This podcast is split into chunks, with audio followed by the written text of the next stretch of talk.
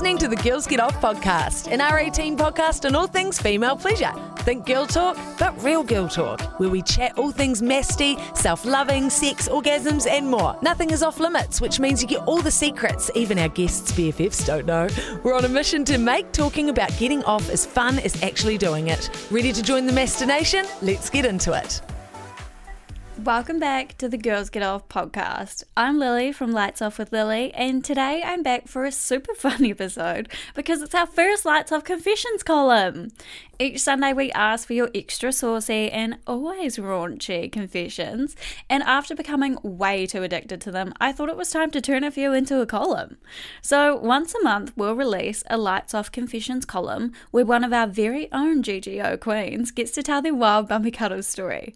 Whether it was the weirdest sex of their life, the best, or just downright funny, it's all for the plot, and quite frankly, I am here for it.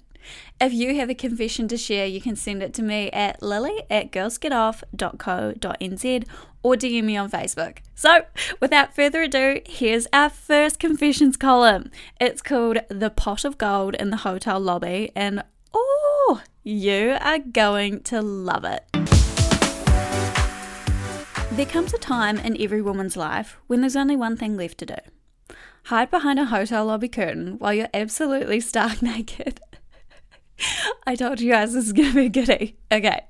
I've been sleeping with this guy, let's call him Shamrock, for a while now. He ticked most of the boxes. He was the perfect mix of clueless, unpredictable, and amusing. And if you know anything about fuck buddies, you know that this is the kind of guy you want. Oh my god, sister. That is absolutely the kind of guy you want. Shamrock knew my body, and even though he was only a friends with benefits type of lover, he also knew my mind. Oh, get it, girl. Turned out to be a huge win when St. Patty's Day came around because he filled the gaps my friends couldn't. And we're not just talking about the social calendar gaps. After we laughed together and drank more than an Irishman, we decided to take our party of two somewhere a little more private. High on life and the anticipation of what was to come, we treated ourselves to a hotel room. And this, my friends, this is where it all went south. Shamrock may have dabbled in the pot of gold, but it was I who found the end of the rainbow, and it was not as joyful as the wives' tales promised us. After a night of drunken passion, I found myself squished between the door and the door frame outside of the hotel room if you're thinking, baby boo, were the bumpy cuddles that bad you tried to escape? I wish. Instead, the bumpy cuddles were so good, I couldn't face another round or I'd run the risk of a sore lady cave in a truly intense sex coma. Oh, this woman, she is speaking my love language. Holy heck. All right, drunken days, I decided to find a comfortable cuddling spot in between the door and the door frame, absolutely butt naked. I swear to God, if someone walked past, they would have seen my pot of gold and all the treasure hidden inside.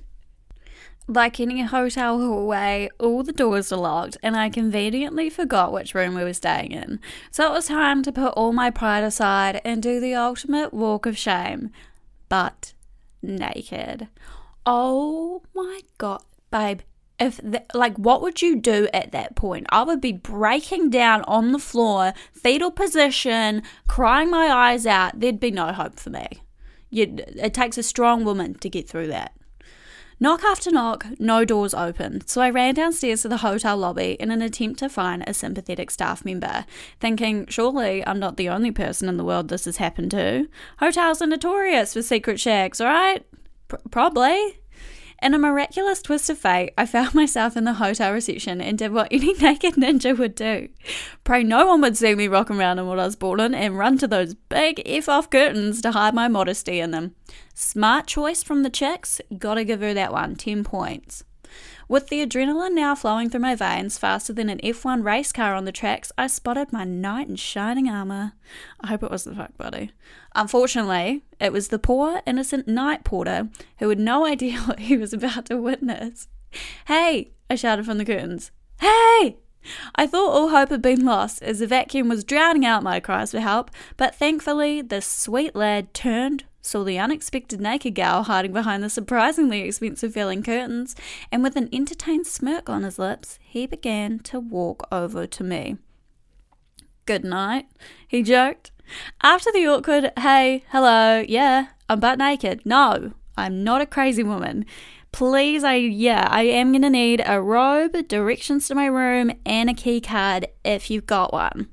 It was safe to assume that the night porter shift was one he won't be forgetting anytime soon. I thanked him with a sheepish grin and ran to my hotel room to fill my fuck buddy in on the night's adventures.